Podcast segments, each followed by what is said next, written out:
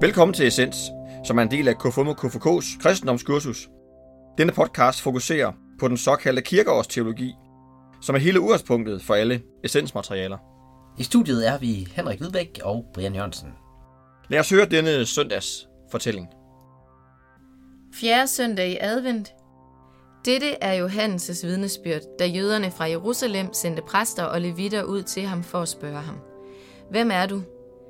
Da bekendte han og benægtede ikke, han bekendte: Jeg er ikke Kristus. Hvad er du da? Spurgte de ham. Er du Elias? Det er jeg ikke, svarede han. Er du profeten? Nej, svarede han. Så sagde de til ham: Hvem er du da? Vi skal have svar med til dem, der har sendt os. Hvad siger du om dig selv? Han svarede: Jeg er en, der råber i ørkenen: Jævn Herrens vej, som profeten Isaias har sagt. De var udsendt af farisæerne, og de spurgte ham: Hvorfor døber du så, når du hverken er Kristus eller Elias eller profeten? Johannes svarede dem: Jeg døber med vand. Midt iblandt jer står en, som I ikke kender. Han, som kommer efter mig, og hans skorem er jeg ikke værdig til at løse. Dette skete i Betania på den anden side af Jordan, hvor Johannes døbte.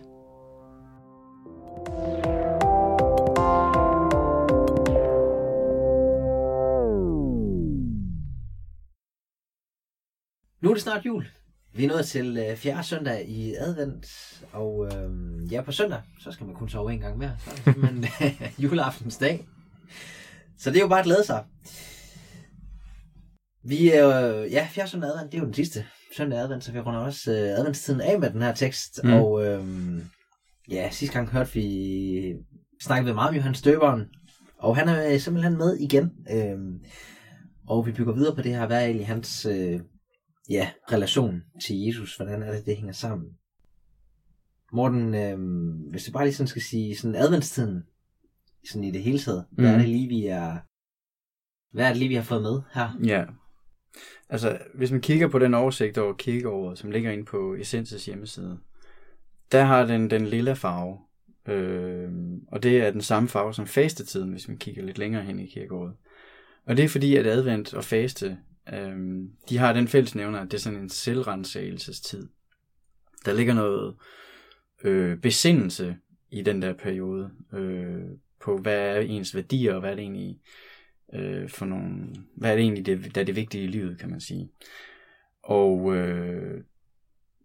den periode bliver afsluttet nu ved, at Johannes Døberen så en gang for alle forlader scenen med de her sidste ord, at han benægter at være Kristus, men i stedet for at det er den, der går foran Kristus. Ja, og det han ligesom sådan, hvad kan man sige, stadfæster det med, det er den her dåb. Ja. Han siger om sig selv, at han kun døber med vand. Altså, han siger ikke ordet kun, men nej.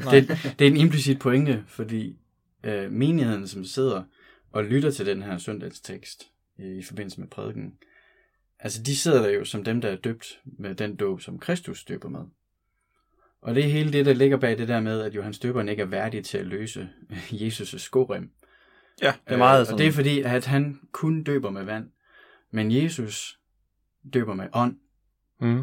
Og det er en pointe, som er meget, meget implicit, men den ligger der, fordi altså, det er sådan en gennemgående ting i kristendommen, at dåben er, vi bliver døbt med vand rent fysisk. Ja, det er det, præsten gør. Ja, præcis. Ja. Men forskellen på Johannes' dåb og Jesus' dåb, det er, at Jesus giver os ånden, Helligånden, i dåben. Og det er simpelthen kardinalpunktet i forskellen på, hvad status Johannes Døberen har og Jesus har.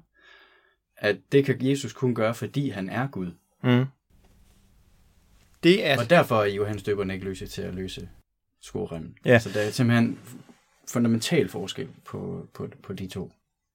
Men det, at du siger, at man får ånden, altså Helligånden, Helligåndens virke, hvad er det, det gør ved os som menighed, os som menneske?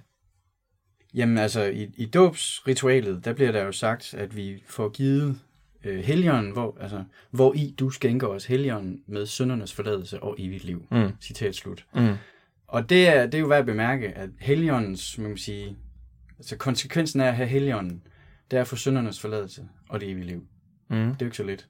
Nej, kan man sige. Nej, det er helt pakken. Og det er endda en gave, ikke også? Jo. Så troen bliver plantet i en gennem Helligånden, og så kommer konsekvenserne af troen derudfra. Så troen er en gave, ånden er en gave, og vi får den i dåben. Og det er det hele bygger på. Det er derfor, vi har noget, der hedder kirken. Overhovedet. Kirken er båret af Guds ånd. Og det her, alt det her peger egentlig frem til sådan en implicit pointe, som ligger hele kirkeårets fortælling, at vi som menighed er Guds nærvær i verden, fordi vi har ånden. Mm. Så altså, man kan sådan lidt grundlæggende spørge, hvor bor Gud? I jødedommen boede han i det, altså templet i Jerusalem, ja. Men i kristendommen, der bor Gud ikke længere et bestemt geografisk sted. Nu bor han i vores hjerter, gennem sin ånd. Ja. Så hvor er Gud nu? Han er der, hvor de troende er. Altså menigheden. Mm. Så Guds hus, Guds hjem i verden, er der, hvor menigheden samles søndag efter søndag efter søndag. Og det sker jo millioner af steder i dag. Og det er sådan set, den foregriber en pointe, som for alvor først kommer i spil efter pinse. Og det er, altså i Trinitætistiden, ja, præcis. At vi som menighed er Guds nærvær i verden. Så det er det, der egentlig er på spil i den her tekst. Og derfor står den som, kan man sige, afslutning på adventstiden. Ja. For det er ligesom det, vi skal besinde os på.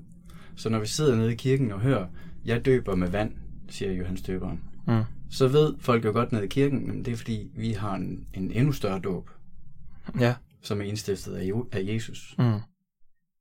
Og derfor betyder den meget, meget mere end Johannes' dåb. Så det er sådan lidt endeligt punktum. Nu er den endelige afslutning på den gamle æra, og nu kommer der noget nyt i form af Jesus. Okay. Er der en pointe i, altså er der noget her i teksten, der også siger noget omkring, hvorfor det lige er, altså hvorfor barnedåb? Nej, det kan man sige. Det er en tradition, der er opstået i kirkens historie, hvor altså dengang var det voksne, der blev døbt. Mm. Uden at jeg vil ikke lægge hovedet på blokken, og at der ikke blev døbt børn. Men altså det var simpelthen en tradition, der opstod primært op gennem middelalderen med at døbe børn, fordi man var bange for, at de skulle gå fortabt uden. Ja. Børnedødeligheden var høj og alt sådan noget, ikke? Så. Så det kommer langt senere. Dengang var det også en omvendelsesdåb for voksne. Altså de byggede videre på Johannes' omvendelsesdåb, okay. Kan man sige. Ja.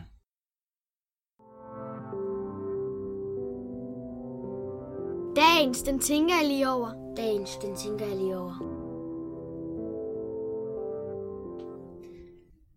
Vi er nået til dagens, det tænker jeg lige over. Brian, du har tænkt, som altid. Ja, eller egentlig sådan blevet bevidst om dåbens værdi. Altså, først mange år i mit liv, der, når jeg er i kirke, og jeg synes bare, det der med børnedåb, de skreg, og der var larm, og jeg synes bare, det var mega kedeligt. Så jeg egentlig aldrig sådan tænkt dåben som noget fantastisk. Men så har jeg fået 2 styks døbt, og så ligesom om det er bare det vigtigste i verden. Der kan man blive så klog. Men det, jeg synes, at det er så dybt og centralt i vores det at være menighed, det at være kristen. Det er faktisk smukt. Ja. Det var dagens refleksioner. Vi lyttes ved.